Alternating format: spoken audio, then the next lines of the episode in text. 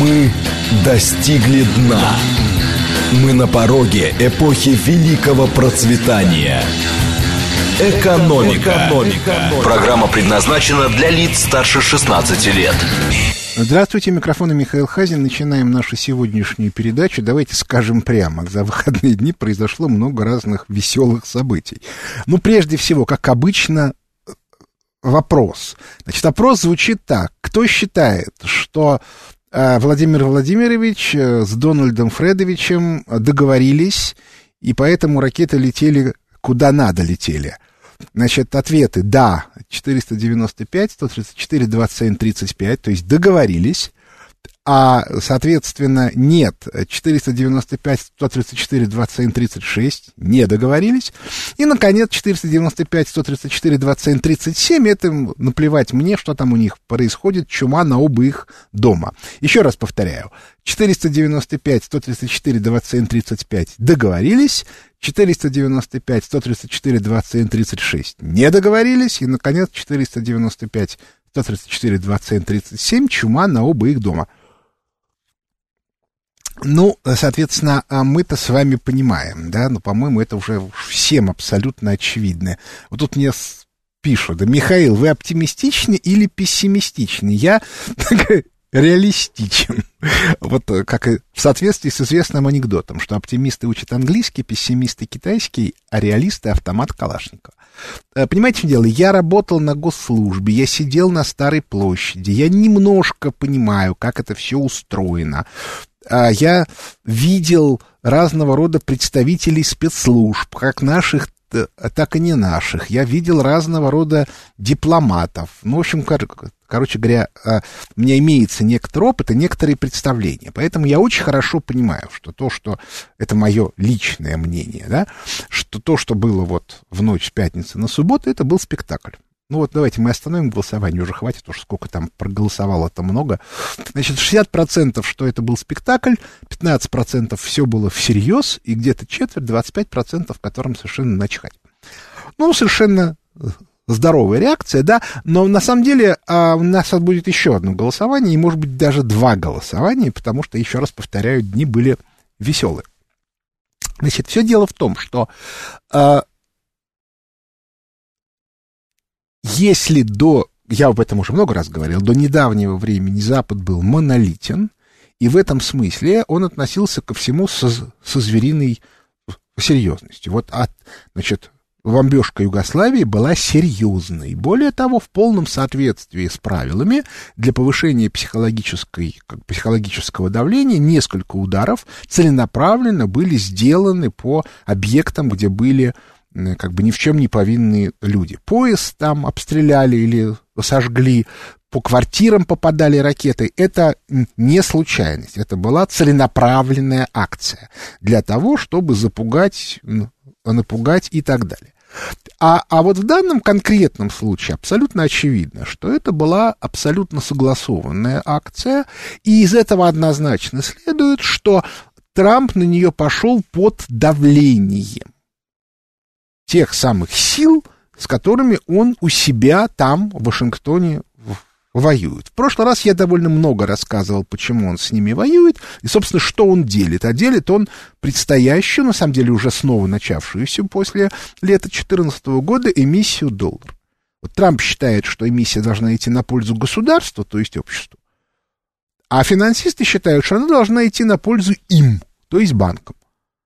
И вот схватка за, за вот эту вот эмиссию, она будет идти очень напряженно. Кстати, а, если мы внимательно посмотрим да, на те процессы, которые происходят, тут вот я с интересом прочитал у себя на сайте о том, что Трамп устроил выволочку своим сотрудникам за то, что они его ввели в заблуждение что ему сказали, что там 80 там, или 60 человек будет выгнаны из каждой страны, из которой будут выгнаны российские дипломаты, не 60 по всему Евросоюзу.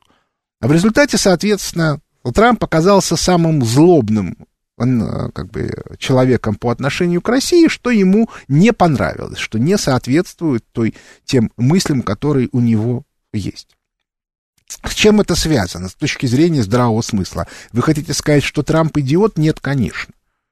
Но просто любой человек, который находится а, на вершине значительной пирамиды, в которой, ну, условно говоря, больше трех-четырех этажей, органически не способен контролировать то, что происходит ниже. Единственное, что он может сделать, он может всюду поставить правильных э, э, людей. Но беда состоит в том, что у Трампа правильных людей нету и быть не может. Почему? В Соединенных Штатах Америки со сменой президента меняется довольно большое количество чиновников, но только верхнего уровня. При этом Трамп привел людей, многие из которых в госаппарате никогда не работали. То есть они не являются опытными аппаратчиками. Неопытных аппаратчиков очень легко развести. Поскольку я сам был аппаратчиком, то я это очень хорошо знаю, как это делается. А проверять у них не то, чтобы нет возможности, есть, но они просто не знают, что проверять. Им идет, ну, грубо говоря, непрерывно колоссальный поток информации и бумаг. И они совершенно не понимают, где нужно проверять, а где не нужно. Они здесь проверили нормально, здесь проверили нормально, здесь проверили нормально. А в критический момент им дают лажу, а они ее не видят. Это абсолютно совершенно типовая ситуация. Я с ней сталкивался неоднократно, но как бы, я-то научился. И более того, сами работники среднего звена американского аппарата, безусловно, это сами отлично знают. Но проблема состоит в том, что это самое среднее звено на протяжении нескольких поколений выращивалось вот этими самыми финансистами. И по этой причине они работают против Трампа, но, если угодно, машинально. Как это происходит? А, а очень просто. Я просто сам с этим сталкиваюсь. До сих пор мне звонят чиновники, иногда даже достаточно высокопоставленные, по привычке, по старой, и задают вопрос, Михаил Леонидович, а, как, а вот как бы вот здесь поступить? В Соединенных Штатах Америки это система неформального взаимодействия через правильные клубы, она работает еще сильнее, чем у нас. И по этой причине большая часть людей, столкнувшись со сложными вопросами, обращаются к своим, ну, как бы наставникам. Эти наставники могут работать где-то в государственном аппарате, могут работать где-то в коммерческих структурах, они могут быть на пенсии. Но они все выращены в рамках вот этой вот финансовой команды, они встроены вот в эти вот финансовые властные группировки. Они, разумеется, дают правильные со своей точки зрения советы, которые противоречат интересам Трампа. Теоретически эти чиновники, может быть, и хотели бы узнать мнение Трампа, но у них нет такой возможности, потому что они не знают, кого спрашивать. Опять же, карьеру они свою делали через вот те структуры, у которых они и спрашивают. Ну, грубо говоря, если тебя вытащили, да, ну, там, выражаясь нашими мерками, с глав спеца до начальника департамента, то есть ты находишься в постоянном в составе министерства, тебя нельзя уволить, и ты не, не подаешь в отставку со сменой министра, или там в США со сменой президента, то ты к тем людям, которым, которые тебя тащили, ты и обращаешься. Они-то тебе не докладывают, что они воюют с Трампом. Они тебе просто говорят, делай вот так. И тот человек делает. Все. Это абсолютно типовая ситуация. Вот этот вот саботаж чиновный, его невероятно сложно преодолеть человеку, который не имеет опыта работы. Тот, кто имеет опыт работы, он понимает, что нужно делать. Где нужно спрашивать, он понимает тонкие места. Но люди-то, которые пришли с Трампом в большинстве своем, они по психологии коммерсанты. В их понимании не укладывается – что их подчиненный может их целенаправленно обманывать, потому что он понимает, что он тут же лишится своей, в общем, а, высокооплачиваемой должности. Но, на госап... Но в госаппарате ситуация совершенно другая. Потому что уволить так просто нельзя, нужно его поймать за руку. А я могу вас уверить, что опытный чиновник его так просто не возьмешь. У него есть 150 разных оправданий. Говорит, почему вы это не написали? Ну, простите, но я же это писал там две недели тому назад. Вот же бумажка. Ну, кто же из начальников помнит, что было написано в какой-то из ста бумажек, которую он две недели тому назад прочитал? Не помнит, конечно. Если бы у него в голове была картина мира, это другое дело. Но у него-то по пока, во всяком случае, картины мира нет. Вот такая вот получается штука. Очень смешная. Еще одна замечательная фраза. Может, пора послать Трампу наших чинуш для помощи, а у нас та же самая картина. У нас, соответственно, наши чиновники работают на ту же команду. И по этой причине, собственно, и проблемы. Уволить-то там Набиулину, Шувалова, Дворковича никаких проблем, а кого на их место поставить? Кто есть? Из альтернативной команды при должности один Глазьев. Что, назначить Глазьева одновременно председателем Центробанка, первым вице-премьером, вице-премьером, министром финансов, министром экономики, руководителем Академии народного хозяйства и госслужбы, кем там еще его можно назначить. А у нас же такая же номенклатурная ситуация. Если человек не входит в официальный резерв, его можно назначить только личным решением президента. И кого президент может назначить? Когда в его окружении нету никого, тот же Глазик президенту прямого доступа не имеет. По, э, значит, это имеют помощники президента к нему доступа, а, а советники не, не имеют. И спрашивается, а зачем это вообще тогда нужно? Вот как с этим быть? То есть, да, мы понимаем, что у Путина имеются альтернативные команды, это видно. Где она там находится, это вопрос отдельный. То ли это кусок администрации, непубличный, то ли это ФСО, то ли еще что-то, это не важно что, оно есть. Кстати, обращаю внимание, у всех опытных руководителей всегда имеются независимые службы. Всегда должна быть некоторая информационная параллель, потому что, при, причем желательно, чтобы про часть этих служб никто не знал. Ну, то есть они могут знать о, об их существовании, но не должны знать, кто их э, возглавляет, потому что если это становится известно, начинается давление очень сильное, иногда очень-очень сильное. Я уж это знаю на своем личном опыте. Вот. А как же так получилось? Боролись, боролись, это я читаю вопрос, с номенклатурой получили гораздо более худший ее вариант. А дело в том, что это абсолютно типовая ситуация. Номенклатура всюду. Мы, мы только что объясняли, что такая же ситуация у Трампа. Это, это, такая же ситуация в Англии, такая же ситуация во Франции, такая же ситуация в Германии. Это реальная проблема. Демократия давно закончилась. У вас происходит смена партии в результате выборов, но, но не происходит смена номенклатуры. А менять надо сегодня именно номенклатуру, потому что вся номенклатура находится под контролем банкиров. Они ее несколько поколений выращивали. Уже даже нету людей там на Западе, которые помнят, как было до них. Последний человек, который пытался рыпаться против этой системы, был Ричард Никсон. Известно, что с ним произошло. Вот. Еще одна фраза. Е... Если бы Глазев, кроме вливания денег, что-то другое мог предложить. Вот это вот, соответственно, типичный пример глу... глупого провокатора. Почему? Потому что Глазев не предлагает вливать деньги. Глазев предлагает сделать рубль инвестиционной валютой, чтобы инвестиции внутренние можно было делать в рублях. При этом это уже я говорю как специалист по денежной политике. Выяснится, что рублей в экономике не хватает. И, соответственно, их надо будет увеличивать. При этом с большой вероятностью, если это а, как бы это де, делать слишком аккуратно, у нас будет не инфляция, а дефляция, потому что денег в обороте будет не хватать абсолютно нормальная и естественная ситуация.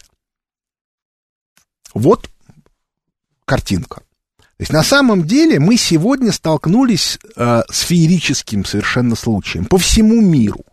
И Путин, и Трамп, и европейские страны, и даже, может быть, Китай, хотя там все немножко похитрее.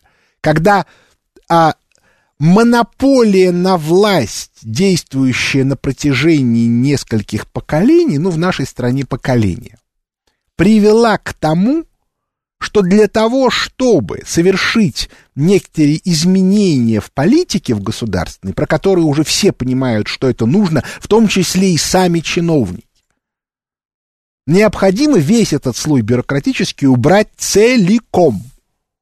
Но при этом очень велика вероятность, что появятся люди, которые э, начнут, соответственно, э, вести себя, э, которые начнут совершать серьезные ошибки.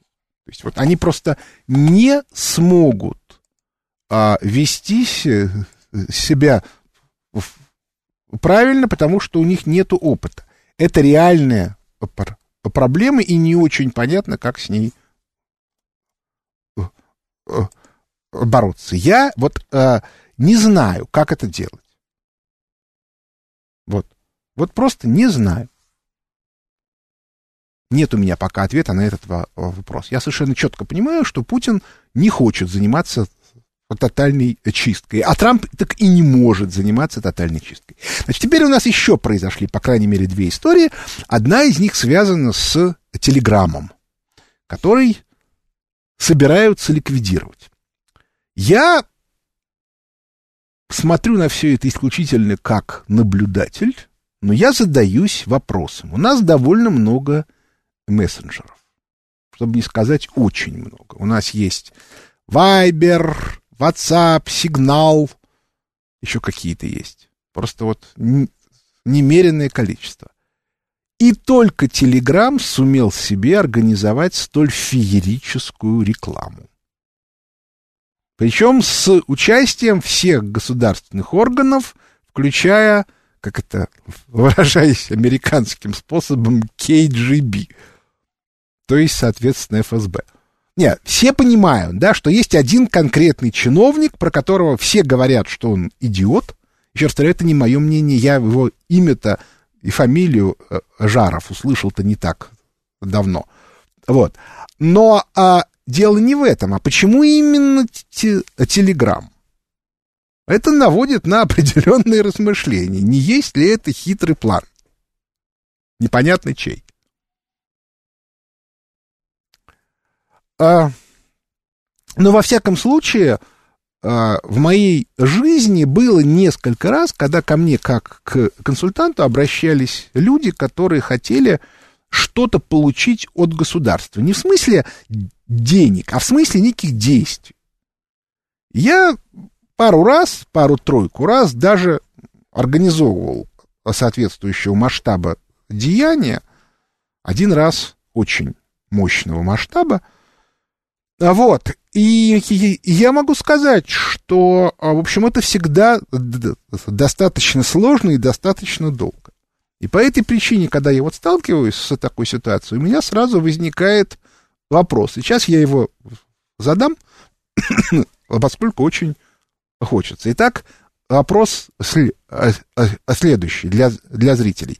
Считаете ли вы, что Телеграм изначально был проектом, который контролировался ФСБ. Варианты. Да, считаю. 8 495 100, 134 21 35. Нет, это частный проект Дурова, который воюет со всеми спецслужбами. 8 495 134 27 36. И третий вариант. 8 495 134 27 37. Не знаю. Еще раз повторяю. 8 495 134 27 35. Это Телеграм, это изначально проект российских спецслужб. А 134 27 36 нет, это частный проект, который противодействует спецслужбам. И, наконец, 2137 не знаю. Вот мне очень интересно, что люди скажут, поскольку мне вот в высшей степени э, все равно. Поскольку я работал на старой площади, и я знаю точно, что микрофоны сидят в каждой щели, и не только в телефоне, то по этой причине, если уж мне надо что-нибудь скрыть, хотя я, правда, не очень понимаю, что вообще можно скрывать. Да? У, у нормального человека нету никаких вещей, которые бы имело бы смысл скрывать. Если имеются в виду какие-нибудь маленькие грешки, то по этому поводу я напоминаю замечательный разговор Мюллера с Кальтенбруннером по поводу Штирлица, где Кальтенбруннер объясняет Мюллеру, что абсолютно честные и преданные люди, они все время говорят про наших начальников, что они дебилы. И только Штирлиц абсолютно белый и пушистый, что наводит на определенные размышления. Павел Андреевич, а вы шпион? Вот. Вот такая вот история. Ну вот я опять останавливаю голосование, и у нас голоса поделились примерно поровну. 31% шпион Павел Андреевич, 36% не, ну какой же он шпион, 32% не знают. Ну, то есть фактически треть на треть на треть. То есть, иными словами, этот вопрос застал наших слушателей врасплох. Теперь, значит, третья тема, она у меня появилась э, в конце в прошлой недели и вызвала такое вот сильнейшее ощущение дежавю. Дело в том, что вся вот совре- весь современный кризис начался в 2008 году. Осенью 2008 года, да, когда рухнули э, рынки. Но там была одна маленькая, ну, собственно, рынок, да. Значит, э, но там была маленькая тонкость. За полгода до этого, а весной ранней, в Соединенных Штатах Америки восходящая звезда Демократической партии, который, собственно, и должен был бы стать главным кандидатом, а вовсе не Обама на тот момент. Так вот, восходящая звезда Демократической партии Соединенных Штатов Америки и губернатор штата Нью-Йорк Элliot Спицер, прославившийся перед этим в должности прокурора э, штата Нью-Йорк, борьбой с Уолл-стритом, произнес замечательную фразу. Он сказал о том, что э, а, у всех страховых компаний не, не хватает капитала собственного в связи с возросшими рисками, и, и поэтому он дает э, страховым компаниям, зарегистрированным в штате Нью-Йорк, то есть практически всем, две недели на то, чтобы либо отдаться под управление регулирующей комиссии штата Нью-Йорк, то есть, ну, фактически а, объявить о своем банкротстве, или же увеличить уставной капитал для того, чтобы увеличить потенциальные резервы на разного рода операции, по, э, связанные э, со страховыми случаями. А через несколько дней его заловили в каком-то мотеле с проституткой. Но это даже была не проститутка, скорее это такая девушка по вызову, с которой он дружил уже много лет, там э, не то 10, не то 12. Но, тем не менее, его заловили, и ему пришлось подать в отставку. До... Это произошло за три с лишним года до дела Строскана, но поскольку Эллиот Спицер ну, все-таки элита американская, то поэтому его как бы никто не прессовал в тюрьме. Вот, он просто подал в отставку. И про страховые компании все забыли на полгода, а уже осенью только э, э, компания AIG получила из бюджета, ну, под 100 миллиардов долларов. То есть, иными словами, Спицер был прав. Так вот, в нашей стране мы все время ругаем Центробанк, что он плохо работает, что он ведет неправильно кредитно-денежную политику, что он занимается э, коммерческими операциями целенаправленно, значит, манипулируя курсом, ну и так далее и тому подобное. Это все, конечно, правда.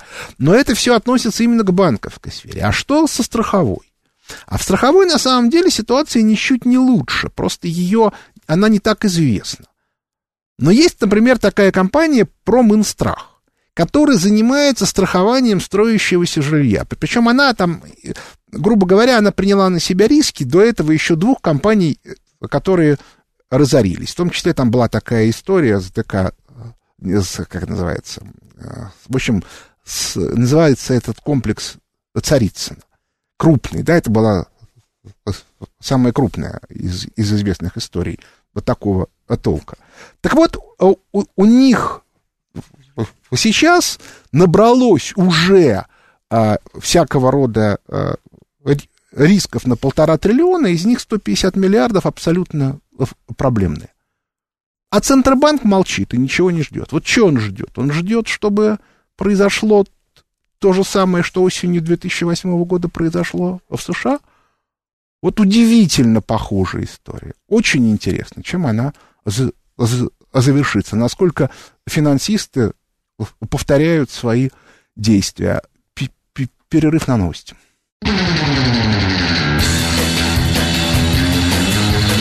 Экономика. Экономика. Возвращаемся в студию. Микрофона Михаил Хазин. Я начинаю отвечать на вопросы слушателей.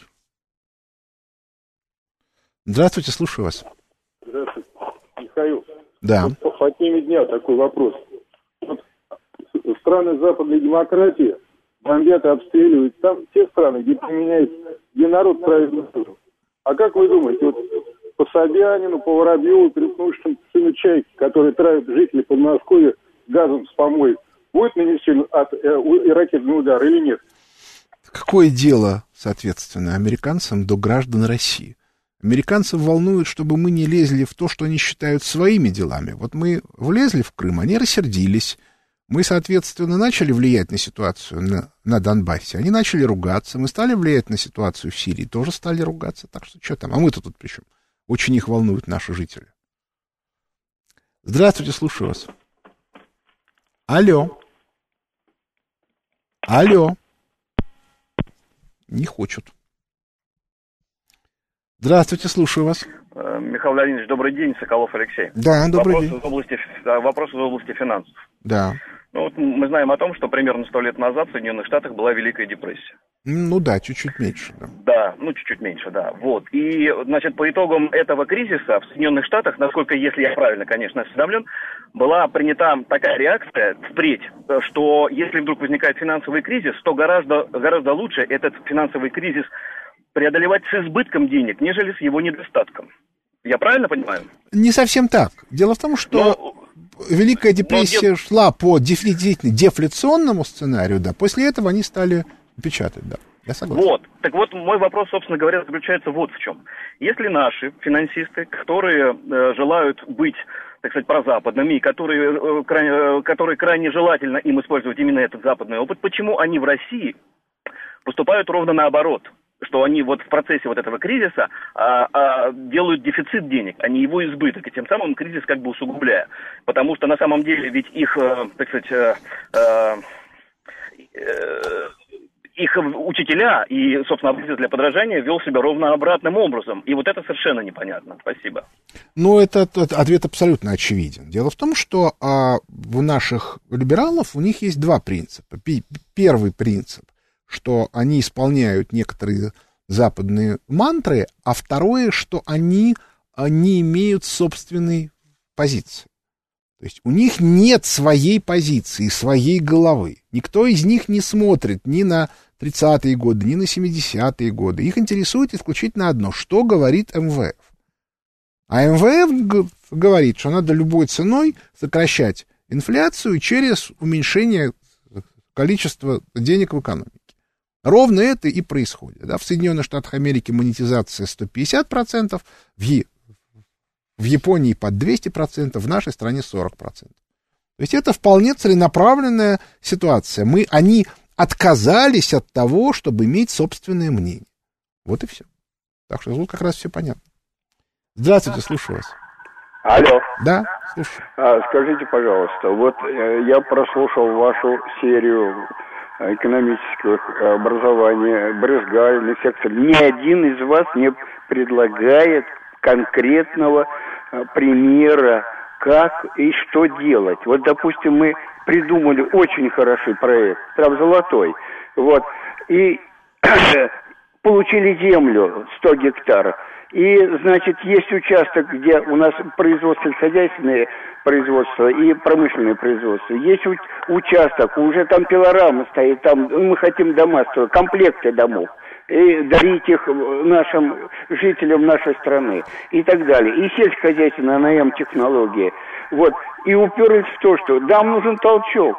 Нужно сейчас посадить семена купить. На что? Да. Обработать Значит, я про это говорил уже много-много-много раз, что целенаправленная политика либеральной команды, что в Центробанке, что в Минфине, состоит в том, что лю- людям денег в реальном секторе не давать.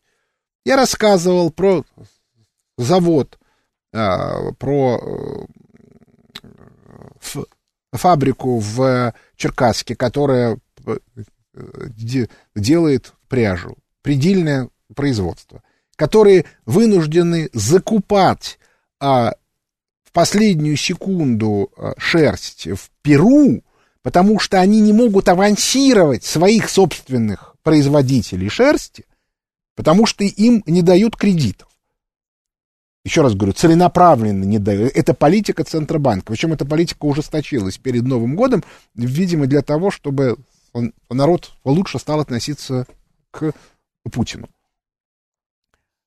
А в результате, соответственно, а, появляются деньги только в конце срока, да, когда уже российской шерсти нет, потому что вся шерсть, которая на Северном Кавказе производится, ее уже скупил Китай. И нам приходится закупать шерсть в Перу.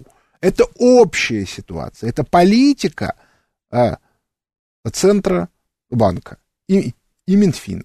И мы ее уже обсуждали. Если говорить о том, что делать, ну вот я, например, ну, у меня там есть некоторый текст о том, что делать. Я его пока не опубликовал, но я его озвучил. Я вчера выступал в программе Медиаметрикс. Она имеется у меня на сайте, я ее уже разместил. Хазин.ру, где я эту программу расписал. Она на самом деле достаточно короткая. То есть текст этот там меньше двух страниц. Но просто если его се... а сейчас зачитывать, это там еще займет минут 7-8. По этой причине желающие могут зайти на сайт Хазин.ру и его прочитать. Здравствуйте, слушаю вас. Здравствуйте, Михаил. Скажите, пожалуйста, была такая мразь по фамилии Шеварнадзе. На каком основании он отдал большую акваторию море американцам? Юридически как это было? Чтобы они его любили. Здравствуйте, слушаю вас. Алло, добрый вечер, Михаил. Объясните, пожалуйста, такой абсурд. Вот снаружи мы ввязались в большую игру, там ракеты, все такое. А внутри мы ведем себя как покоренная страна. На что надеется наше вот руководство высшее, в частности даже и силовики? Как мы все это, как все это сообразуется в одной голове? Спасибо. Ну, так и сообразуется, что, соответственно, у нас очень мощная либеральная команда, которая за 25 лет, ну даже уже больше, почти 30 лет выросла, у которой в руках совершенно колоссальные активы. Как там говорил Березовский, мы владеем 90% этой страны, и поэтому любое правительство будет слушаться нас. С тех пор ситуация немножко изменилась, но не до конца. А дальше я уже тоже, уже сегодня объяснял, что уволить этих людей, безусловно, надо, но кого ставить на их место? У нас нету сегодня альтернативных команд. Это создает определенные проблемы. Как быть с этим? Вот все на самом деле не так-то просто. Но посмотрим, соответственно, чем все это будет заканчиваться, да? Здравствуйте, слушаю вас. Алло, добрый день, Михаил. У меня вопрос. Если Центробанк ведет такую монетарную политику и является регулятором, а экономика сама по себе, то почему в государстве нельзя альтернативу сделать Центральному банку, чтобы ну, как бы сказать, вливание в экономику было тех денег, которые государство зарабатывает. Понимаете, в чем дело? Центральный банк — это функционал. То есть, если вы этот функционал отдали либералам, то независимо от того, как он называется, будет плохо. По этой причине единственная возможность что-то изменить, это отобрать этот функционал у либералов. То есть отобрать центральный банк у либеральной команды. И вот это реальная проблема. Почему? До тех пор, пока Запад был един в рамках вот этой вот либеральной команды, воевать с ним было достаточно сложно. То есть у него, у него было достаточное количество рычагов, чтобы сделать то, что он хочет. Сейчас ситуация реально изменилась после прихода Трампа. И у нас есть серьезные основания считать, что либеральная команда понесла достаточно серьезный урон. При этом братья Магомедовы это далеко не единственные люди, которых э, посадили за, за последнее время. На прошлой неделе, например, была еще одна очень знаковая посадка. Только человек этот, который, которого посадили, пик его публичности был в начале 2000-х годов, то есть больше 10 лет назад. И по этой причине эти процессы продолжаются. Поэтому я бы предложил подождать и посмотреть, что будет после инаугурации. Здравствуйте, слушаю вас. Алло. Алло. Да. Михаил Леонидович. Да. Э, Виктор Михайлович, э, пенсионер. Э, Вот нынешнее мироустройство предполагает защиту США мелких государств путем их якобы защиты. А вот послание Путина во второй части не является ли одним из слоев предложения этим государствам пересмотреть условия защиты? А, нет, нет. Почему? Потому что для того, чтобы предложить что-то маленьким странам, это что-то должно иметь под собой экономический базис. Грубо говоря, чем будете кормиться? Вот чем вы будете кормиться, если будете дружить с Соединенными Штатами Америки, более-менее понятно. Вас пустят на американский рынок. Ну, если угодно, на, назовем это, на мировые рынки. А вот, соответственно, мы пока ничего предложить не можем, у нас своей модели нет. Поэтому вторая часть послания, это был ответ американцам. Сказано, что, ребята, мы отказались выполнять те договоренности, которые были в начале 90-х, и которые включали в себя, в частности, ограничения исследований некоторых военных технологий. Вот и все. Здравствуйте, слушаю вас. Алло, здравствуйте. Да? Это Шамиль Бакуй из Санкт-Петербурга. У меня такой вопрос. А, а что может быть драйвером роста для России, даже если в ближайшие 6 лет а, поведение ну, как бы так, нашего правительства, нашего экономического блока резко кардинально изменится? Потому что население России сокращается, к сожалению. Да, а... значит, население это совершенно не важно, потому что у нас там еще много чего есть вокруг. А, значит, э, ситуация очень простая. Значит, нам нужно обеспечить э, внутренний рынок. Для этого нужно, во-первых, сначала создать производство, собственно, а во-вторых, выдавить конкурентов. Значит, как это сделать? Ну, вот я объяснял, да, вот в той записке, которую я озвучил на, вчера на канале Медиаметрикс, она имеется у меня на сайте, это написано. Желающие могут прочитать, заглянуть и прочитать вот, прямо сейчас. Здравствуйте, слушаю вас. Алло? Да. Здравствуйте, Михаил. Э, какая может быть новая модель развития, если мы не представляем, не мы, а вы, с чем мы имеем дело? А вот Фрэнсис Фукуяма лет 10 назад сказал, так его забросали каменями, пока он не отказался от своей э, теории и своего соображения. Помните, что там было? Как этот процесс называется? С чем мы имеем дело? А все то, что вы называете, это очень множество фактов, они нужны, но это факты нераздельные, а они укладываются в одну единую систему. Ну, как вот, это? вот они укладываются в единую систему. Мы эту концепцию описали еще в начале 2000-х, целиком и полностью. К Фукуяме это, конечно, не имеет никакого отношения. Фукуяма написал бред. Он и сам честно признался, что написал бред. Это у него был такой, э, такой, такая эйфория на почве разрушения СССР. Типа, вот, наконец-то, победили вековечного врага, и теперь наступит общее счастье. Ну, результат мы видим. Здравствуйте, слушаю вас. Здравствуйте, Михаил. Алло? Алло? Да-да-да. Михаил, вы в первой части подняли кадровую проблему, и, я так понял, вы расписали собственную беспомощность. Не знаете, как ее решить. Ну, может быть, все-таки как специалист, если вы подойдете к этой проблеме, может быть, что-то получится, то есть хотя бы построить модель.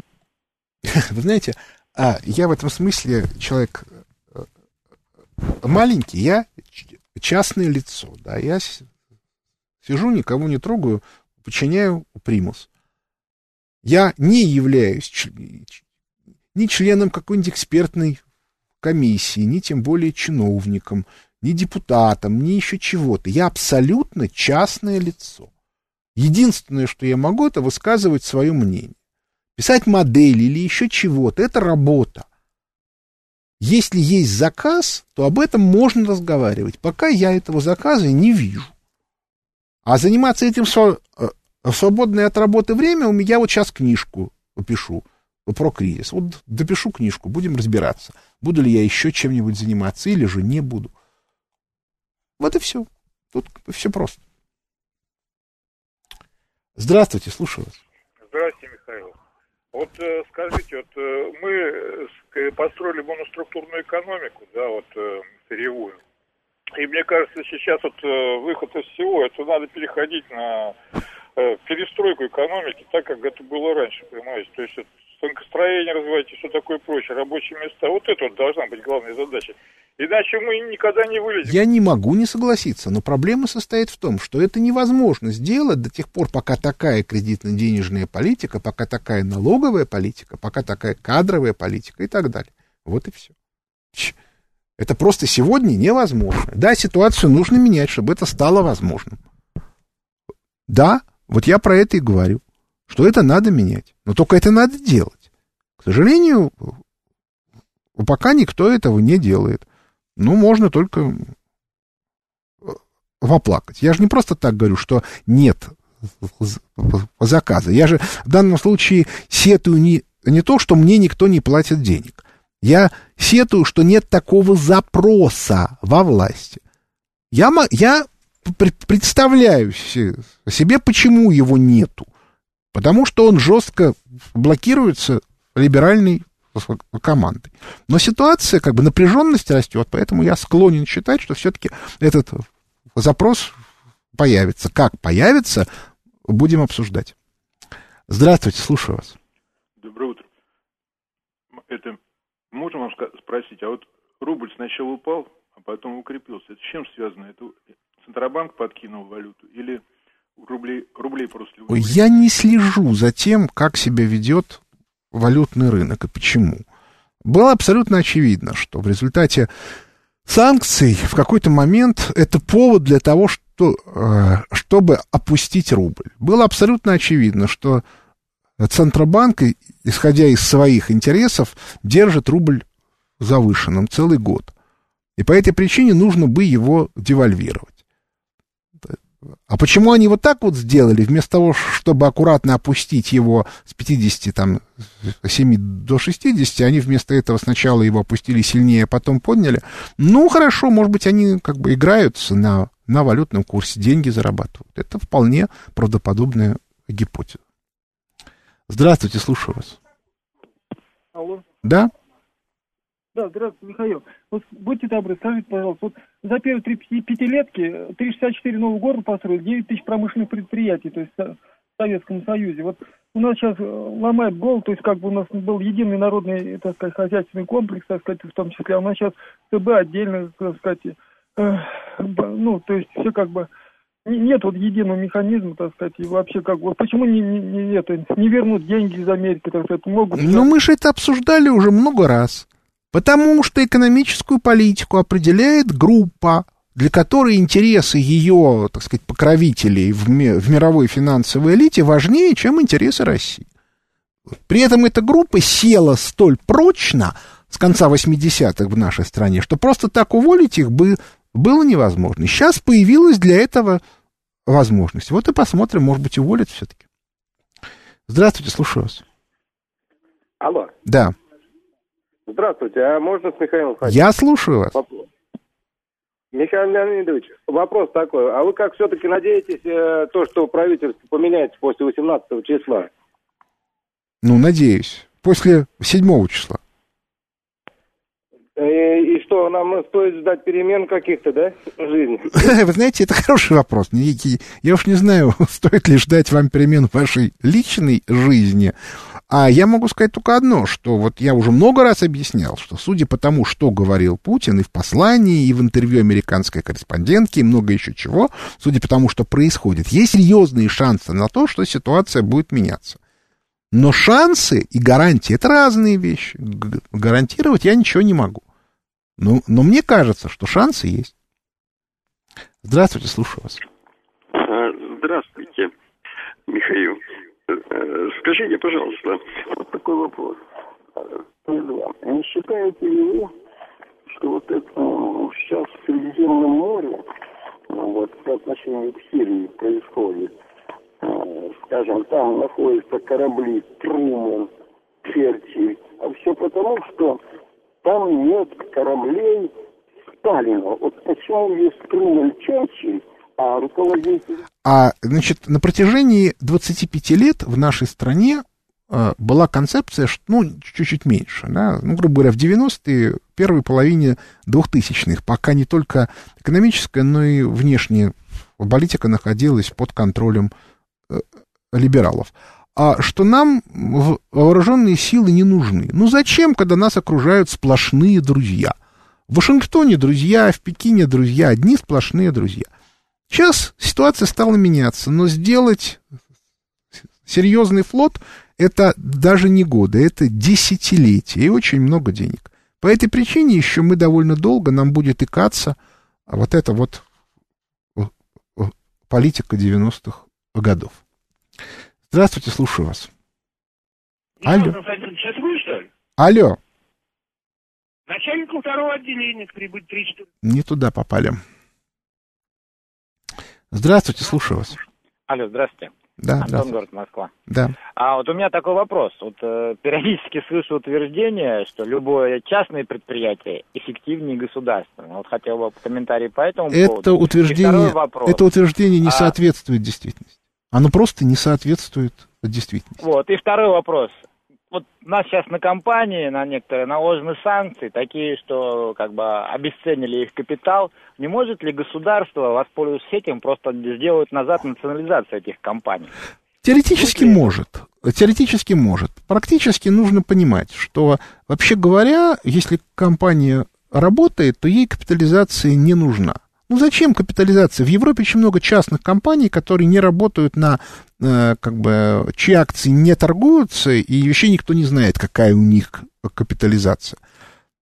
Они получают прибыль, а больше им ничего не нужно. Капитализация была нужна компаниям приватизированным, потому что п- э, приватизация состояла в том, что не очень богатым мошенникам давали бесплатно колоссальные активы. И мошенники сразу хотели стать богатыми. А для этого они что делали? Они капитализировали свои компании, то есть повышали их стоимость, и брали кредиты под эту капитализацию. Это модель такая была. А если у вас модель чисто производственная, и кредиты вы, вы, вы берете внутри страны под развитие бизнеса, вам абсолютно наплевать, какая у вас капитализация. Так что вот так. То есть в этом смысле все это обман и вранье. Здравствуйте, слушаю вас. Что-то сломалось. Ну, тогда, значит, небольшой сбой.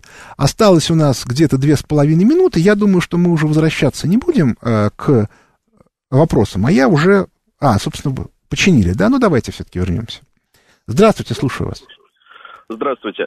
Михаил, вот э, 1914 году для мобилизации был введен сухой закон. Это действительно многие историки говорят, что было некое в связи с этим экономическое чудо, так, например, тюрьмы на 80% опустить, опустили. Я сам участвовал в расследованиях различных техногенных авариях, вот, э, по, по объектам энергетики. И действительно очень много, так сказать, миллиардных ущербов насчитал лично там благодаря алкогольному следу. Ну, то по- попросту говоря, персонал Да, там да. взорвал какой-нибудь энергетический котел, да, там, по пьяни, э, ущерб миллиард. При этом э, в официальных документах там списывается все, допустим, какие-нибудь гидроудары. Вот, а посчитано в 2009 году, ну, в нынешних ценах, там, примерно ущерб алкоголь, табак, в том числе за счет медицины, там, и, и прочего, там, э, около 5 триллионов рублей. Так, может быть, э, при, э, применить так сказать, опыт э, 1914 года и мобилизовать население путем каких-то вот таких вот... Ну, те- э, теоретически это возможно. Практически это очень сложно, потому что у нас очень слабый э, аппарат, который, который бы этим мог заниматься. Даже на примере сухого закона 86 года, который был не абсолютно Горбачевского, и то по- положительные эффекты были видны невооруженным глазом, но были и отрицательные. В частности, были э, очень сильно выросли нелегальные структуры, которые занимались а, вот, э, продажей нелегального алкоголя. Выросли смерти от, от нелегального алкоголя и т.д. и т.п. То есть на самом деле тут очень сложная картина. А, а, Сравнивать с 1914 годом абсолютно невозможно, потому что жизнь была абсолютно другая, была совершенно другая экономика, совершенно по-другому нужно было все регулировать. Поэтому здесь я бы спешить не стал. В общем, как показывает опыт, в более-менее развитой индустриальной экономике городской, э, попытка ввести сухой закон очень часто сопровождается очень серьезным негативом. Но на этом, в общем, наше время подошло к концу. У микрофона был Михаил Хазин. Благодарю за внимание. До свидания.